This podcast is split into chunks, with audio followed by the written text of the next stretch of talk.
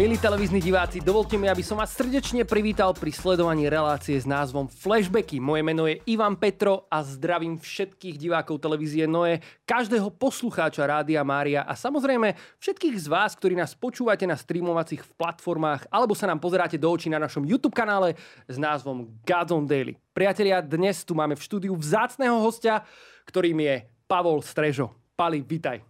Ďakujem. Pali, my tu máme pre každého hostia na úvod, aby sme sa trošku oťukali, zoznámili a spravili taký malý icebreaking, takúto misku otázok, ktoré sú, povedzme to tak, aj hlbokého charakteru, aj trošku plytkého.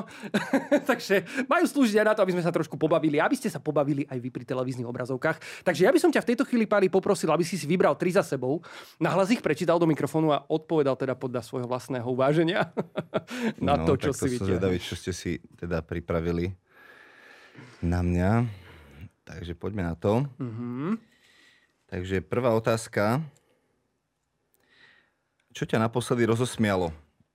Také na odľahčenie, na úvod. Naposledy ma rozosmial tento chlapík tuto oproti mne. Pred reláciou sme sa smiali na tom, ako sa naposledy za mňa modlil. A ja som mu vtedy hovoril, že prosím, pomodli sa za mňa, aby som bol taký viac slobodnejší, veselší. A on sa začal modliť a hovorí tak... Páne, prosím, aby sa Pali nebral až tak vážne. A takže taký breb pekný, ale bolo také prorocké slovo, takže sme sa na tom zasmiali z chuti, že sme si na to spomenuli. No a ešte predtým chvíľočku ma rozosmialo, že sme išli na Godzone Camp. S manželkou sme viezli našu dceru a brachu, najstaršiu a tak sme sa smiali na tom, že ako tí tínedžeri nás sa snažili vysvetliť, aby sme sa s nimi nelúčili. Áno, pred všetkými. Pred všetkými a tak ďalej. Takže to bolo také vtipné, sme sa zasmiali s manželkou. Na akú otázku si túžil vždy odpovedať, no nikto ti ju nikdy nepoložil? No, zaujímavá otázka. Nikto mi ju nikdy nepoložil. No, napríklad, že či by som chcel zomrieť mučenickou smrťou. Okej. Takú otázku si ešte nedostal teda, áno? Takú otázku som ešte nedostal, ale tam nebolo napísané, že na tú otázku mám odpovedať. Áno, rozumiem. Ale akože dal si mi zároveň taký tip na to, čo sa spýtať možno ku koncu dnešného podcastu. A myslím si, že to je veľmi taká dôležitá otázka a téma, ktorej sa v najbližších rokoch budeme určite... čoraz viac venovať. Okay. Lebo to mučenictvo nemusí byť len fyzické, že budeme zomierať, ale ľudia budú zažívať perzekuovanie za svoje kresťanské názory a tak ďalej, pretože liberalizmus stúpa a tak ďalej, výsmech. A to je tiež čas mučenictva. Čo je prvou položkou na tvojom nákupnom zozname? No, výborné. No, to je krásne. Ovocie a zelenina. To mi väčšinou Janka diktuje ako prvé. To je vždy v prvých regáloch v obchode vlastne. Áno, čiže naše deti milujú ovocie a zeleninu a väčšinou teda Janka povie, že tak kúp ovocie a zeleninu. Takže toto. No a ja potom smerujem k tým regálom so šunkou a salámami a potom hermelín. Výborne, dobre. Tam potom ja smerujem týmto regálom. Vďaka, Pali, za tvoje úprimné odpovede. Tešíme sa, že si nám trošku prezradilo o sebe viac aj zo svojho súkromia. Priatelia, to bola naša miska otázok pre každého jedného hostia. No a v tejto chvíli ideme s Palom Strežom ďalej. Priatelia, našim dnešným hosťom je Pavol Strežo, ktorý žije so svojou manželkou Jankou a 3 deťmi v Dolnom Kubíne. Sú súčasťou spoločenstva Novej evanelizácie a mnohí ho určite poznáte ako známeho kazateľa nielen na Slovensku, ale aj v Českej republike, kde často pôsobí. Okrem iného takisto možno zo seminárov Otcovho srdca a podobne. Takže ja ho ešte raz vítam v našom štúdiu. Pali, vítaj, čau. Ďakujem, ahoj. Pali, s tým Otcovým srdcom sa mi spája aj prvá otázka pre teba. Kedy si ty vo svojom živote tak naplno pocítil a začal vnímať tú lásku Boha Otca? Ako si sa možno obrátil, dalo by sa spýtať? Ja som vyrastol v rodine, ktorá ma k Pánu Bohu neviedla. Hoci ma teda pokrstili ako malého chlapca. Moja mama je z Moravy a pokrstili ma na Morave, ale vlastne žili s otcom na Orave, na Slovensku. A môj otec bol aktívne účastný v komunistickej strane, takže do kostola vlastne sme nechodili a keď som bol štvrták a trávili sme prázdniny na Morave, tak ma suseda mojej babky zobrala prvýkrát do kostola. A ja som tam vtedy ničomu nerozumel, ale jedinému, čomu som rozumel, bol ten kňaz, ktorý ma mal rád. On bol skutočne otec. My niekedy hovoríme, že je otec Jindřich a tak, ale to nie je len titul, u neho nebol. On bol naozaj otec, on nás mal rád. A kvôli nemu som tam chodil a tomu som rozumel. A on nám potom urobil prvé sväté príjmanie. No lenže toto nie je viera, ktorá vás udrží. A potom prišli teda, otca Jindřicha preložili, respektíve stal sa dekanom, išiel do inej farnosti. Ja som sa bol teda Kubínčan. Chodili sme ste do kostola. Ale prišli tie tínedžerské roky, také burlivé a rôzne pokušenia tohto sveta a toto nás nedokázalo ako keby udržať úplne blízko pri Bohu, hoci naďalej sme sa snažili s bratom chodiť do kostola v každú nedelu. A keď som mal 18 rokov, tak som sa obrátil. Moja kamarátka, bratová priateľka ma zavolala na stredko, ktoré viedla a založila moja Janka. Vtedy ešte samozrejme nebola moja Janka, vtedy to bola pre mňa nejaká cudzia žena. Ona študovala na katolíckej univerzite v Ružomberku a ona vyrastla v takej klasickej, štandardnej katolíckej rodine, v dobre vychovanej rodine, nábožnej. A na tej katolíckej univerzite si ju odchytili také kamarátky, spolužiačky a povedali, že ty vyzeráš úplne tak, naozaj máš dobré srdce, ale kus ducha ti ešte chýba a modli sa za ňou. Ona prežila také vyliatie Ducha Svätého. No a založila stredko, začali chvály robiť pravidelne a ja som prišiel na to stredko, ničomu som nerozumel, všetko sa mi zdalo také divné, trošku som mal aj strach, že či som neprišiel do nejakej sekty a potom mi povedali, že mám dať svoj život Ježišovi a ja som povedal, že ale mne môj život celkom tak chutí a neviem, či by som ho chcel dávať Ježišovi a tak som odišiel odtiaľ, ale ten večer, viete, keď je niekde Boh prítomný, tak vy to viete, hej. A hoci som mal taký odpor, že nechcel som teda dať Ježišovi svoj život, že som s ním zápasil, tak som tam prišiel aj druhýkrát a znovu sa za mňa modlili a také dobré slovo mi Pán Boh dal tam z Božieho slova a to ma tak dostalo a povedal som, Bože, ak naozaj si taký, ako mi o tebe hovoria, tak to chcem s tebou skúsiť. A začala taká moja cesta. To, čo je zaujímavé, že Pánu Bohu stačilo aj takéto ešte nie rozhodné áno. A on mi naozaj začal prejavovať a ukazovať svoju lásku. Taktiež som prežil potom vyliatie Ducha Svätého a to spoločenstvo začalo akoby fungovať, žiť. No a to bol vlastne taký bod zlomu v mojom živote, kedy som sa naozaj stretol s Pánom Bohom osobne a dal som mu svoj život. Tvoje kroky potom viedli vlastne aj na vysokej škole do spoločenstva Martindom, v ktorom si tak pôsobil. Potom prišla možno taká zlomová konferencia, na ktorej si sa stretol so svojím duchovným otcom, dalo by sa povedať. Vedel by si nám o tom povedať trošku viac? Tak máš pravdu, študoval som v Bratislave, tam som si hľadal som nejaké spoločenstvo, kde by som mohol čerpať a našiel som spoločenstvo pri dome svätého Martina a vyrastal som popri Braňovi Škrypekovi a Máriovi Tomášikovi. No a často sme robili rôzne semináre, konferencie a ja som hladný po Božej prítomnosti.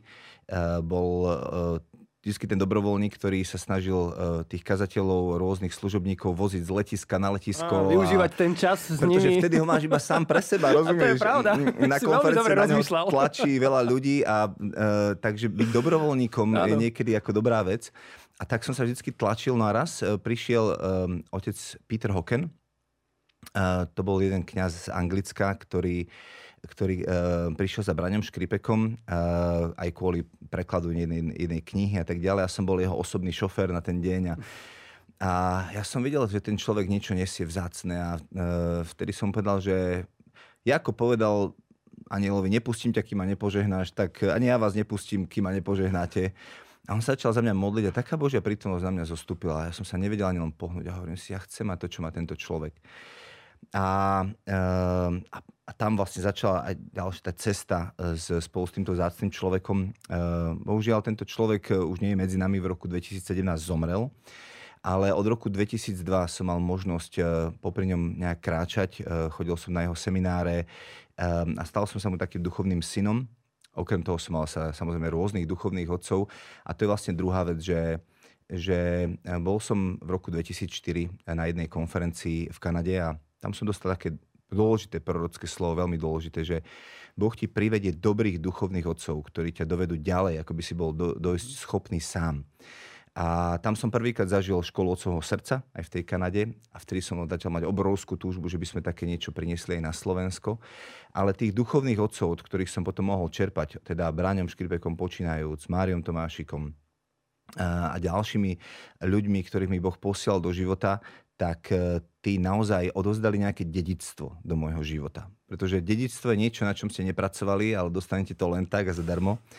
A prechádza skrze úctu. A keď ja som dokázal v úcte byť tým duchovným synom a prejsť nejakú ten kus cesty ako Elizeus popri Eliášovi, tak potom príde ako keby aj to pomazanie, ten plášť, to dedičstvo.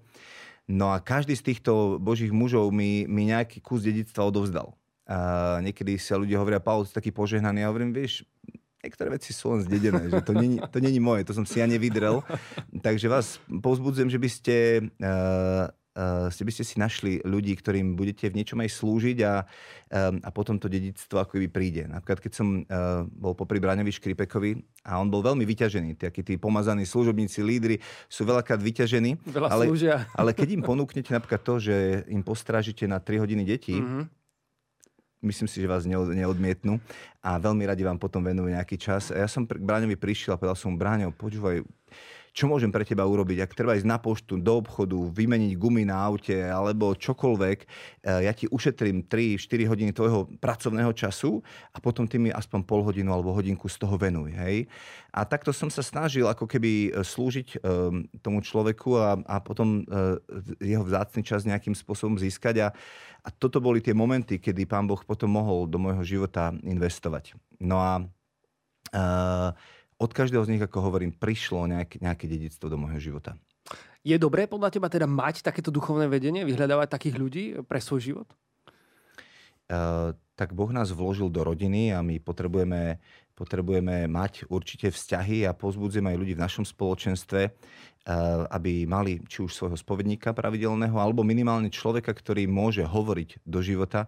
Viete, ono je to vždycky bezpečné, vedieť, že máte niekoho, kto vás môže zastaviť, kto, aj keď budem vnímať, že toto je z Ducha Svätého a ten človek povie, vieš čo, nerob to, tak vy ho posluchnete. Takže určite áno. A druhá vec je tá, že veci, ktoré nám Boh chce dať a ktoré vyplývajú z toho, že sme synovia, tak tie nám automaticky dáva. Že sa o nás stará, že nás žehná, že máme všetko, čo potrebujeme. Ale tie veci, ktoré chceme, ktoré dal ako túžby do nášho srdca, tak za tými sa musíme načahovať. A za tými musíme ísť. To znamená, že vieš o tom, Ivo, že Goliáš mal ďalších 4 bratov v písme? Rovnako veľkých, ako bol on? Áno. A vieš, kto ich zabil? Nie. Boli to Dávidovi priatelia. Čiže ak sa chceš stať zabijakom Goliášov, tak musíš vyrastať popri niekom, kto už nejakého Goliáša zabil. Hej? Čiže vrana k vrane sadá, rovný rovného si hľadá. A ak chceš a vidíš a rozpoznávaš nejaké povolanie vo svojom živote, ak ťa fascinuje, a niekedy sa pýtam ľudí, ktorý atribút Boha ťa fascinuje najviac, alebo ktorý svätý alebo biblická postava ťa fascinuje, tak to je pravdepodobne niečo z tvojho povolania a nájdi toho človeka, ktorý to nesie a kráčaj popri ňom a určite sa niečo z neho nalepí aj na teba. Máš ty svojho hrdinu z Božieho slova? Mám, viacerých. Povieš nám o jednom? Tak už som spomenul toho kráľa Dávida. Milovník, bojovník a kráľ súčasne. Čiže jeho život ma fascinuje. Viete, on vyrastol ako človek, ktorý nemal dobrého fyzického otca ani duchovného otca. Hej, keď prišiel Samuel pomazať jedného z jeho synov Izaiho za kráľa, tak Izai tam postavil 7 synov a na Dávida buď zabudol, alebo sa za ňoho hanbil a preto ho neukázal. A Samuel povedal, ani jeden, ešte máš nejakého syna, tak potom na veľa ukázal jeho. Čiže nie je veľmi ako dobrý štart do života, keď máte otca, ktorý na vás buď zabudne, alebo vás nemá rád a hanbí sa za vás, lebo je napísané o Dávidu, že bol malý, ryšavý, pehavý. A takisto Saul, ktorý sa ho snažil celý život zabiť. Keď ľudia začali spievať, Saul porazil 1000, ale Dávid porazil 10 000, tak začala obrovská honba vyvírajúca zo žiarlivosti na neho. A to, čo milujem na Dávidovi, je to, že mal možnosť siahnuť na jeho život, ale povedal, a ľudia ho povzbudzovali, hej, že máš teraz, ti ho Boh vydal, hovorí, že nesiahnem rukou na Hospodinovho pomazaného. A to, čo ma fascinuje úplne najviac, je, že keď Saul zomrel, tak Dávid si nepovedal, jo, a teraz im to nandám a konečne prišiel môj čas a preberem kráľovský trón. Ale začal plakať a hovoril, zomrela hviezda Izraela. A že on mal fakt rád a že mu fakt na ňom záležalo. A toto je ten synovský postoj, že ty môžeš byť dobrým synom, aj keď nemáš dobrého otca. A to je tajomstvo, podľa mňa, ktoré ťa kvalifikuje k tomu, aby sa stal tým kráľom, že máš synovské srdce, hoci nemáš dobrého otca, lebo to nie je o tom, či máš dobrého otca, ale či máš synovské srdce. Takže král Dávid je pre mňa obrovským zdrojom inšpirácie napríklad. Hovoríte o ňom aj na seminároch Otcovho srdca? Je táto myšlienka práve možno myšlienkou tohto kurzu Otcovho srdca? Prijať synovstvo? Pochopiť? Jednoznačne. Totiž celé to o tom synovstve. Ja sa niekedy pýtam ľudí, že chceli by ste pomazanie kráľa Saula alebo pomazanie kráľa Dávida? Ivo, ty by si chcel pomazanie kráľa Saula alebo Dávida? Na prvý pohľad by som asi povedal, že kráľa Dávida. A ti poviem, že by som chcel pomazanie kráľa Saula. Prečo? Pretože ten istý prorok pomazal jedného aj druhého úplne rovnakým pomazaním. Ale vidíme, že jeden dopadol veľmi zle a druhý dopadol veľmi dobre. Čiže nie je rozdiel v tom pomazaní, je rozdiel v charaktere, ktorý ten človek niesol. Čiže to synovské a sirotské srdce je kľúčové v tom, ako úspešne a dobre zvládneme svoj život a naplníme svoje poslanie a povolanie. Rozdiel medzi synom a sirotou je asi v tom, že sirota robí, aby získala priazeň, a syn vie, že má priazeň a preto robí. Hej? Čiže sirota hovorí, robí preto, aby počula tie slova, že toto je môj milovaný syn a mám v ňom zaľúbenie. A syn, a vieme, že Ježíš začal celú službu z toho, že zaznel nad ním hlas, toto je môj milovaný syn a mám v ňom zaľúbenie. A z tohto vychádza celá Ježišova služba. Čiže je to presne zrkadlovo naopak a preto je kľúčové, aby sme to synovské srdce niekde mali, hlboké srdca. Do akej miery v tom, Pali, zohráva možno úloha našich rodičov alebo toho miesta, kde vyrastáme, kde sa narodíme od začiatku v tom pochopení synovstva a identity? Tak úplne najkľúčovejšia vec je práve to, že v akej rodine sme vyrástli a pretože to, ako sme zažili svojho otca a mamu, tak to potom projektujeme na Boha. A preto ľudia niektorí odmietajú ako keby Boha, pretože si myslia, že niekde podvedome, že presne takýto je potom aj Pán Boh. Hej? To znamená, buď na mňa hľadá chyby, je kritický, alebo na mňa nemá čas, je mu jedno môj život, aký je a tak ďalej. A to na tých školách Otcovho srdca veľmi tak riešime a hlavne toto riešime, aby sme vedeli odpustiť našim otcom a rodičom, ktorí v istom zmysle vedeli dať všetko to najlepšie, čo mali a viac nevedeli dať, lebo iba to, čo máme, to vieme dať, z plnosti srdca hovoria ústa a pozývame ľudí k tomu, aby mali novú skúsenosť s Bohom. Ja som tú školu Otcovho srdca zakúsil, teda prvýkrát som v 2004 a začali sme to potom robiť u nás v Dolnom Kubíne pravidelne. A ten jeden z tých duchovných otcov sa volal Father Peter Hocken. A on mal také zaujímavé vyučovanie a potom som tak si so všimol, že Pán Boh to tak robí nielen aj v živote jednotlivcov, ale napríklad aj na Slovensku. To je také zaujímavé sledovať. On mal také vyučovanie, ktoré sa volalo, že 3 zvolania Ducha Svätého. Hovorí, v písme sú 3 veci, ktoré Duch Svätý priamo, že Duch Svätý hovorí alebo volá.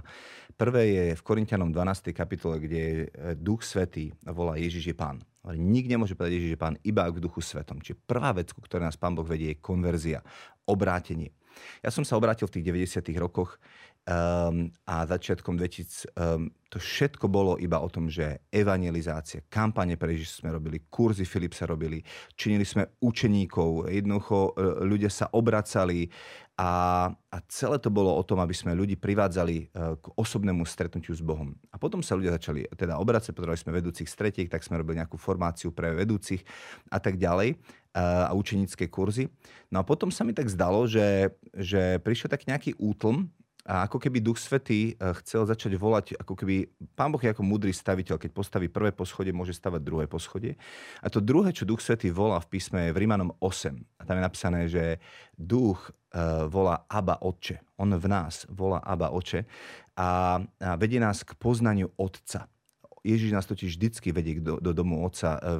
Ježiš hovorí, ja som cesta, pravda a život. A my tam prestaneme akoby čítať, ale on pokračuje a hovorí, a nikde príde k Otcovi, ak nie skrze mňa. Čiže začali všetky tie školy Otcovho srdca, začali sa prekladať knižky o otcovstve. A to nebolo len cez školy Otcovho srdca. To som videl, že to úplne ide naprieč denomináciami, naprieč Slovenskom. A tam boli potom už tie vyučovania o identite, o sirotskom synovskom duchu a o zakorenení sa v tom, že sme synovia. No a myslím si, že tá vlna toho Otcovho srdca tu stále je a môžeme na nej surfovať, ale myslím si, že skoro Duch Svätý a niekedy akoby, keď tým prejdeme, tak zase čakáme, že čo bude ďalej, ako to ďalšie poschodie. A to tretie zvolanie, ktoré Duch Svätý dáva a volá, je v Zjavení napísané, že duch a nevesta volajú príď, volajú Maranatá. A to tretie zvolanie, vidím, že Pán Boh robí, že to dáva ľuďom tie túžby a tie vyučovania, ktoré potom okolo toho idú, lebo rozprávame o neveste, tak je čistá a svätá nevesta, bez poškvrny, bez vrásky, čo znamená povolanie k svetosti jedna. Hej. To znamená celé úsilie ku zmiereniu medzi cirkvami.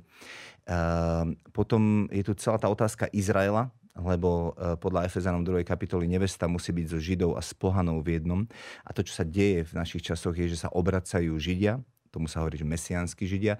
Takže nevesta, ktorá sa pripravuje a vyučovanie o tom, že Ježiš je ženich, ktorý prichádza. Hej, keby sme študovali katechizmus, tak zistíme, keby ste študovali tú časť o modlitbe, tak tam je napísané, že keď sa modlíme príď tvoje kráľovstvo, už sa niekedy modlil modlitbou Otče náš? Áno. Výborne, tak tam sa modlíme, že príď tvoje kráľovstvo a katechizmus hovorí, toto nie je nič iné ako modlitba Maranatá. Čiže si predstav, že sa modlíš Otče náš, ktorý si na nebesiach, posväť sa meno tvoje, Maranatá, hej? Príď tvoje kráľovstvo. To je niečo, to Duch Svätý zrazu začne zobudzať v nás. V istom momente, keď prejdeme tým prvým, druhým štádiom, tak akoby začne byť pre nás dôležité rozmýšľať týmto spôsobom, že wow, že Ježiš príde, môj milovaný ženich. A myslím si, že toto je niečo, čo Duch Svätý začne čo chvíľa oveľa viac zobudzať na Slovensku. Ty si to načrtol si tú tému Izraela, druhého príchodu Pána, to odpustenie. V koniec koncov ty si aj dosť takú výraznou osobnosťou, dalo by sa povedať, v tej téme odpustenia. Absolvoval si niekoľko tých kajúcnych trizien, bol si súčasťou výročia bitky na Bielej hore. Odpustenie je teda kľúčovým bodom v druhom príchode, dalo by sa povedať. Jednoznačne, ako v prorokovi Malachiášovi je napísané, že prv než príde Pán, tak pošle proroka Eliáša, ktorý zmierí otcov so synmi a synmi s otcami. Čiže ten predbežec, ten Ján Krstiteľ, alebo ten duch Eliáša, ktorého Pán pošle pred svojím príchodom, je duch zmierenia. Čiže čím viac budeme bližšie k tomu, tým viac sa ten duch zmierenia bude vylievať. A to, čo žijeme v dnešných časoch, je pre mňa absolútne fascinujúce. Si spomenul tú bitku na Bielej hore. 400 rokov dozadu sa na Bielej hore bili katolíci s protestantmi. Niekto hovorí, že to bol politický konflikt, ale bol to aj náboženský konflikt, lebo Habsburgovci boli katolíci a prišli potlačiť ako keby protireformačné úsilie. A tam, kde si prelievali krv, tak o 400 rokov neskôr sa 60 pastorov a 60 kňazov spolu s jedným biskupom a bývalým predsedom Ekumenskej rady cirkvi modlili, odpúšťali si, žehnali, objímali sa v úplnej úcte, láske. A ja som mal milosť byť toho účastný. Taký tým ľudí to pripravoval viac ako rok a pol, skoro 2. Neskutočné, že nebo bolo nad tým miestom úplne otvorené. A to, za čo sa generácie modlili pred nami, desiatky, možno stovky rokov, ktorí túžili po zmierení, ale nebolo toho možné vidieť, tak my sme toho účastní, že Pán Boh to robí, to zmierenie. Pápež František je podľa mňa šampión tohto zmierenia. On kade chodí, tady to pripomína, teraz príde na Slovensko a neviem, či si všimli, ale jedna z prvých stretnutí, ekumenické stretnutie. On prichádza na Slovensko a prvý dojem je určite dôležitý. A prvú vec, ktorú urobí, je, že sa stretne s lídrami rôznych cirkví. A potom, okrem iného, hneď na druhý deň sa stretne aj s predstaviteľmi židovskej náboženskej obce, lebo ukazuje, že zmierenie so židovským národom je kľúčové jednak pre tento národ, lebo vieme, ako máme veľmi ťažkú históriu, ale aj celkovo pre dejiny, pretože katechizmus katolíckej cirkvi hovorí, že viete, kedy príde druhýkrát Pán Ježiš? Nikto to nevie, ale my katolíci to vieme. V článku 674 je to napísané. Tam je napísané, že v každej chvíli dejín druhý príchod Pána Ježiša Krista záleží od toho, či ho celý Izrael príjme ako svojho Mesiáša. Čiže ak my túžime naozaj po druhom príchode Pána, tak potrebujeme pracovať na vzťahu so židovskou náboženskou obcou. A úprimný vzťah, nie len taký akože oficiálny, lebo môžeme mať také ako oficiálne diplomatické vzťahy, ale ak ide o úprimný, hlboký vzťah, tak zrazu zistíme, že narážame na to, že tu je stále nevyriešená minulosť, ktorú je treba vyriešiť. A nie len 70 rokov stará. Cirkev bohužiaľ mnohé roky mala vo svojom lone ľudí, ktorí mali antisemitistické sklony alebo niesli teológiu náhrady. Teológia náhrady znamená, že viete čo, Židia, Boh s vami skončil, lebo ste boli neverní a už sme tu my, cirkev. A všetky zasľúbenia, ktoré patrili vám, už nesíme my. A tak čítame Bibliu s takýmito okuliármi, že všade, kde je zasľúbená zem, tak to je nebo, a kde je Jeruzalém, tak to je cirkev. Ale pritom to sú zasľúbenia, ktoré dal Pán Boh Izraelu a on je verný a on si mi naplňa aj ten svoj plán, ktorý si mi má. A my potrebujeme z týchto vecí naozaj robiť pokánie, dávať to Pánovi a hľadať tie cesty smerom k Židom, robiť pokánie za veci, ktoré neboli OK. Lebo inak oni nikdy nebudú mať záujem sa spýtať, tak povedzte nám niečo o tom vašom Pánovi Ježišovi, lebo to bude pre nich nepriateľské náboženstvo. Pali, v tejto téme budeme ďalej pokračovať, ale vyčerpali sme momentálne náš čas pre televíziu Noé. Priatelia, my vám ďakujeme, že ste nás pozerali a tento rozhovor samozrejme ide ďalej na našom YouTube kanále Godzone Daily alebo na Rádiu Mária či ďalších streamovacích platformách, takže ho určite dopozerajte, pretože na túto tému sa s Palim budeme ešte baviť ďalej. V každom prípade v tejto chvíli vám ďakujeme za to, že ste nás sledovali pri televíznych obrazovkách a prajeme vám veľa požehnania. Majte sa krásne. Dovidenia. No a samozrejme, my pokračujeme na náš YouTube kanál. S Palim sme tu rozobrali veľmi zaujímavú tému druhého príchodu Pána Ježiša a toho, čo s tým všetkým súvisí. Pali, ty si hovoril, že vlastne veľmi kľúčové v tom celom je obrátenie židovského národa. A my sme sa pred týmto podcastom trošku rozprávali o tom, že... Ale ty si to spomenul v podstate aj dnes, keď si hovoril o tom, že Židia sa obracajú. To znamená, že vznikajú mesiánsky Židia. A preto, aby prišiel Pán Ježiš druhýkrát, musia sa obrátiť všetci? Čo o tom hovorí Božie slovo? Tak toto je veľmi taká zaujímavá téma, ktorá ma fascinuje niečom. Ja by som začal jedným biblickým príbehom, ktorý nás uvedie do celej tej témy. Hej? A to je Jozef egyptský. A na príbehu Jozefa egyptského vám vykreslím dejiny spásy, takže budete s otvorenými ústami na to žasnúť a pozerať. Jozef je najmladší syn svojho otca, ktorého má ako jediného syna so svojou jedinou manželkou, po ktorej túžila, to je Ráchel. Ostatné mal s tými slúžkami a tak ďalej. A takisto ako Ježiš je jediný syn otca, aj to posledný prorok starého zákona, ktorý prichádza. Je milovaným synom a nesie nejaké pomazanie. Otec mu dal pestrofarebnú tuniku Jozefovi, aj Ježiš nesie pomazanie a preto ho bratia znenávidia, alebo vidia, že otec ho miluje. Aj farizei znenávideli Ježiša a tak vymysleli plán, ako sa ho zbaviť.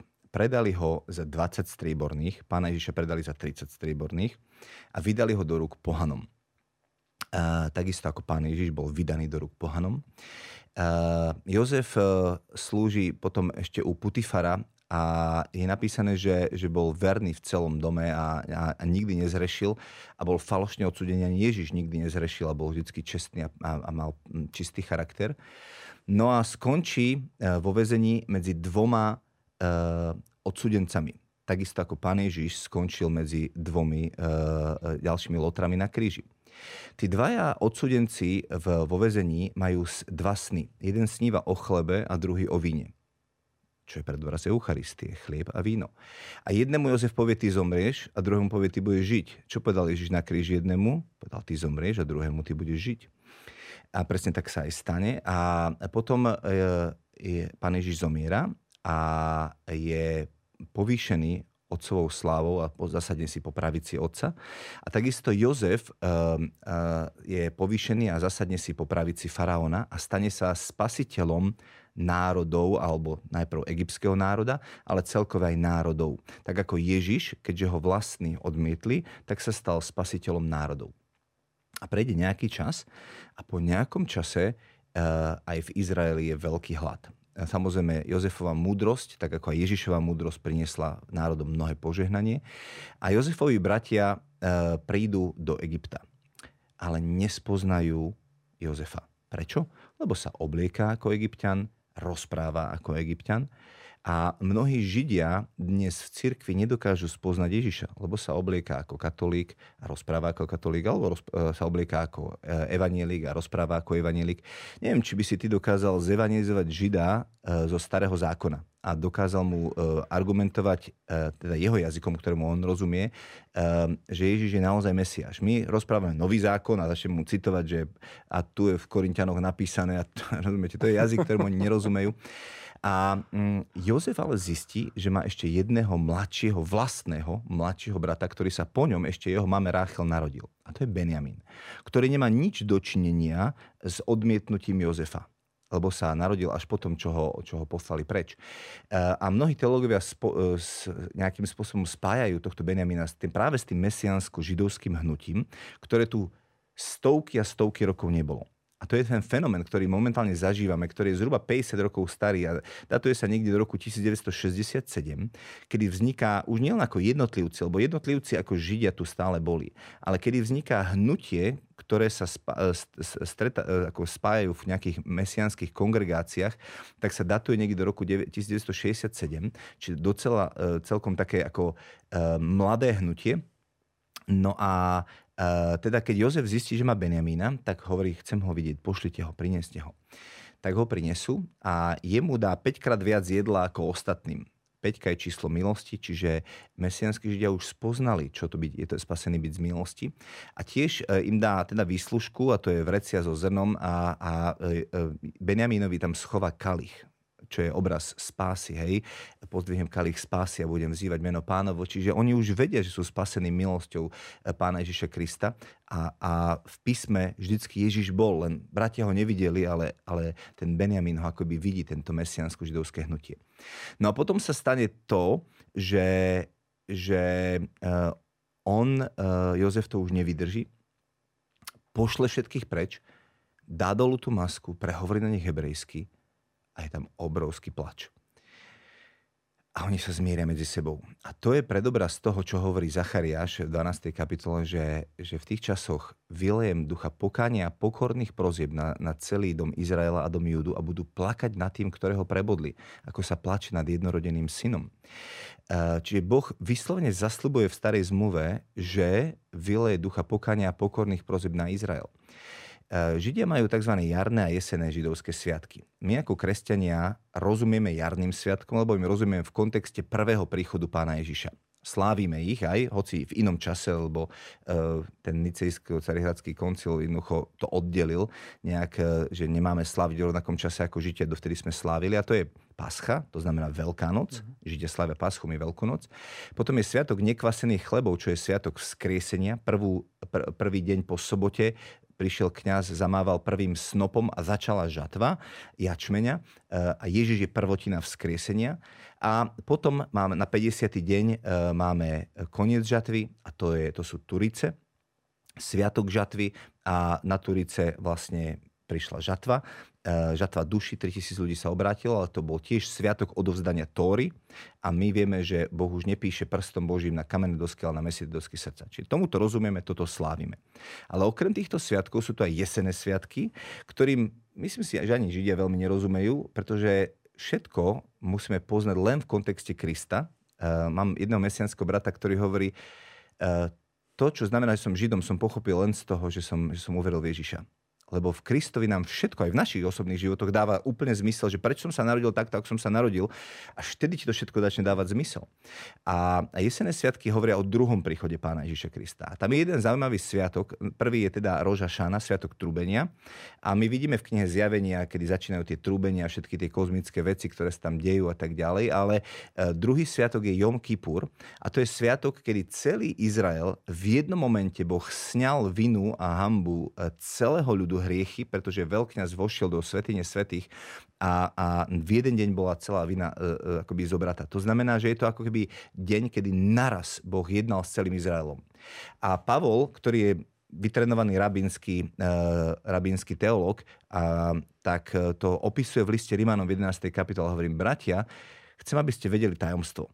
A to je to, že keď vojde plnosť pohanov, tak sa milosť vyleje na Židov a celý Izrael bude spasený. Čiže z tohto vychádza to katechizmové učenie, že druhý príchod Pána Ježiša príde až vtedy, keď sa celý Izrael obráti, pretože hovorí, keď oni sa obrátia, tak to bude nič iné ako vzkriesenie z mŕtvych.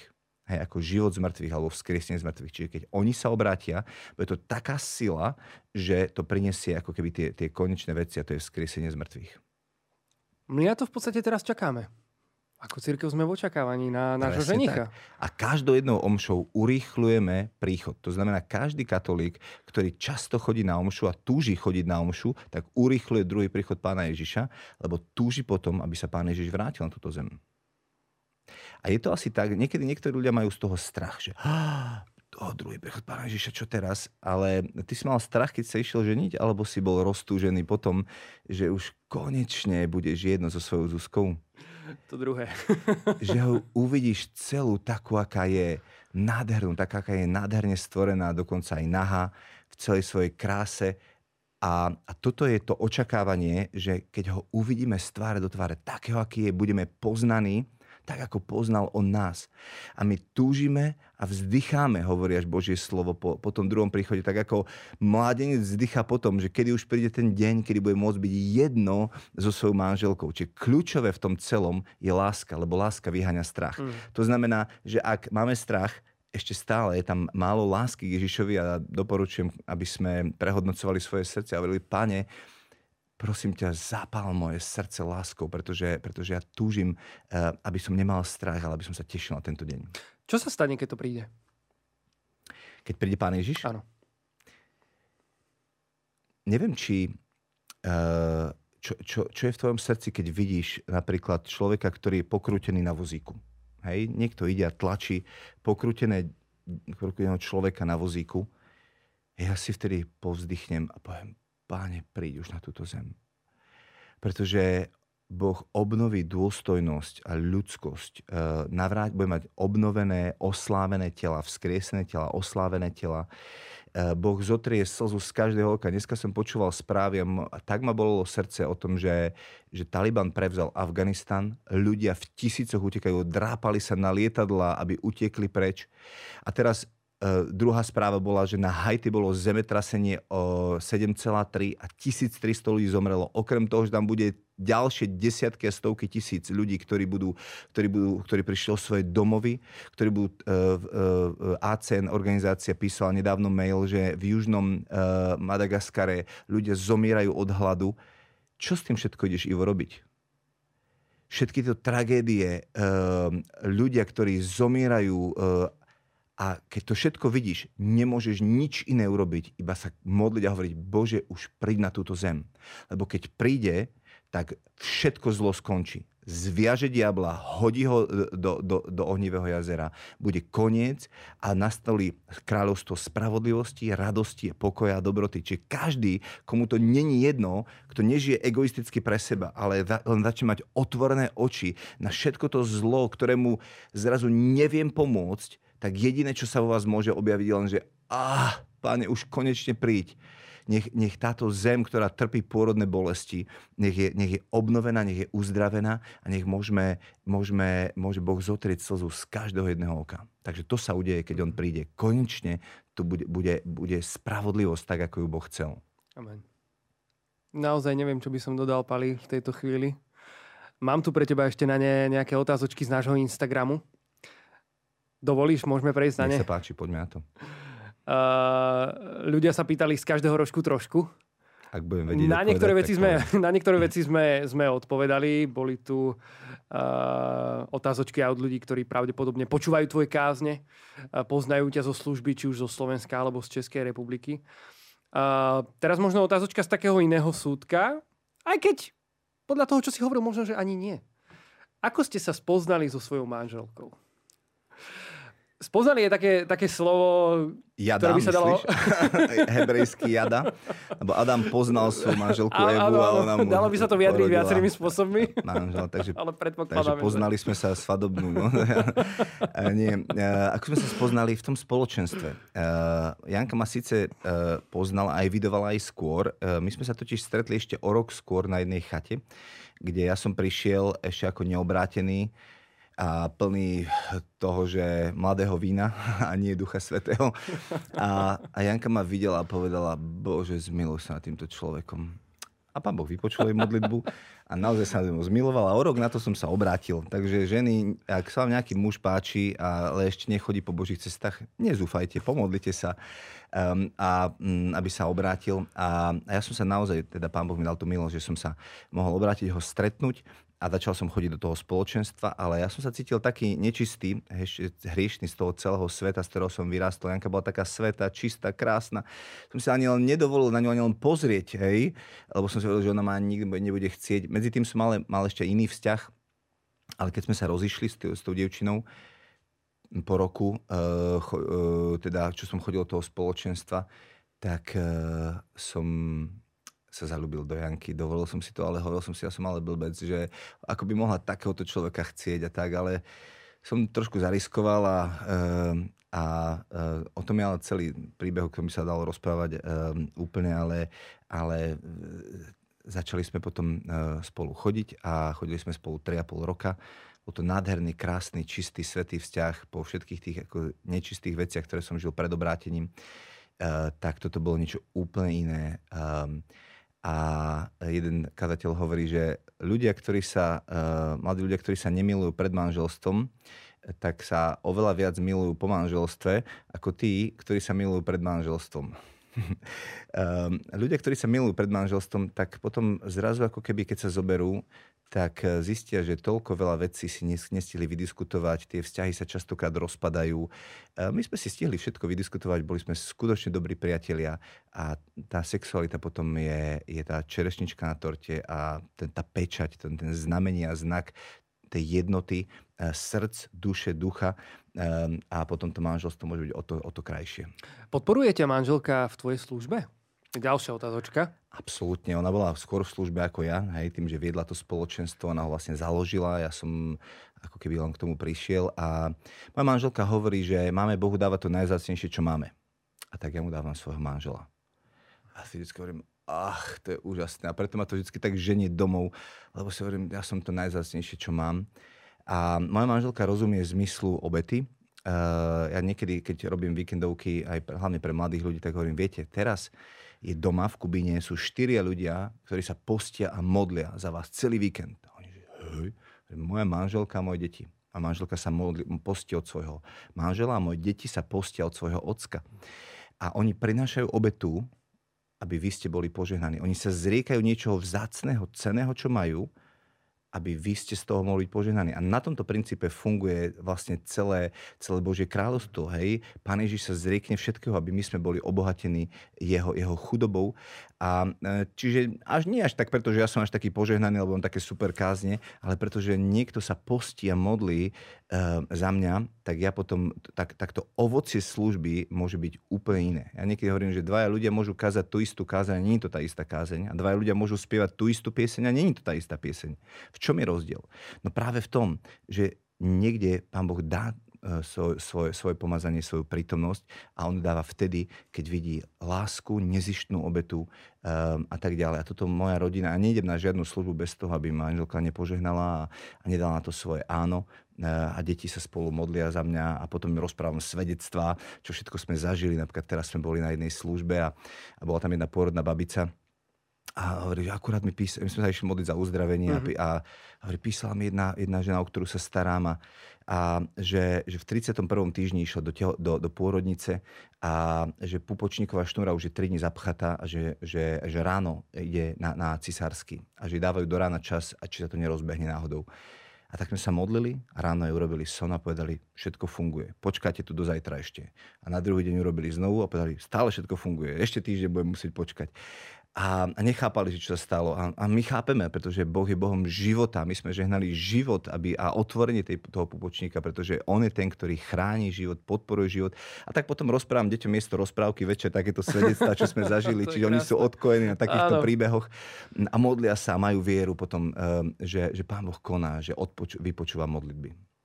To je možno ďalšia téma inak, ktorej by sme sa mohli venovať ďalší celý podcast, ako je výchova detí a to, ako ich možno vediete aj s Jankou k Bohu, k viere, k Ježišovi. Mám tu však na teba ďalšiu otázku. Čo je tvoj najväčší sen? Či už splnený, alebo ešte nie? Ja mám všelijaké divoké sny. Jeden z najväčších takých snov, ktorý snívame v Dolnom Kubíne je, aby farnosť bola spoločenstvo spoločenstiev, to, čo druhý Vatikánsky koncil ponúka, ako obraz toho, ako farnosť má fungovať. Ja snívam potom, aby sa ľudia nechodili do Dolného Kubína na nejaké semináre alebo konferencie, ale aby sa chodili pozerať, že ako sa to robí tá farnosť a ten život, aby to dokázalo fungovať, že Salesiáni a hnutie modlieb matiek a terciári a všetko to tak funguje, tak ako to celé má spolu s pánom farárom a nielen to, ale ako to funguje v spolupráci s evanjelickou cirkvou a metodistami a spolupráci s mestom a ako spoločnosť dokáže ako keby byť zapálovaná tým, že Božie princípy a Božie kráľovstvo funguje a že Dolný Kubín bude mestom, kde Božie kráľovstvo bude tak prítomné, že tam bude ľahké vidieť to, že Boh je ten, ktorý miluje toto mesto, ktorý dáva vychádzať slnko na dobrých aj na zlých, ktorý chce, aby ľudia sa mali dobre, aby žili šťastné životy a že Dolný Kubín bude cancer-free zone, že tam bude ľahké prijať uzdravenie a vidieť to, že sa to dá žiť s Bohom úplne inak. Takže toto je jeden z takých divokých snov, ktorý mám. Prehlasujeme. Nech to nie je len snom, ale nech sa to naozaj stane realitou. Áno, ďakujem. Pali, ďalšia otázočka a posledná na teba. Čo pre teba znamená byť mužom?